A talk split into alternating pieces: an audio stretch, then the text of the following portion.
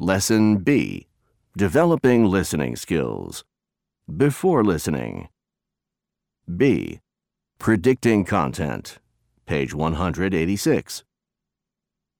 We've been talking about small businesses, and we've seen that small businesses have some disadvantages.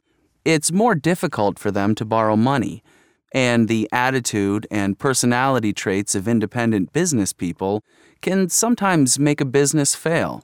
But they also have one big advantage. It is much easier for a small business to adapt to changes in the world and in the economy.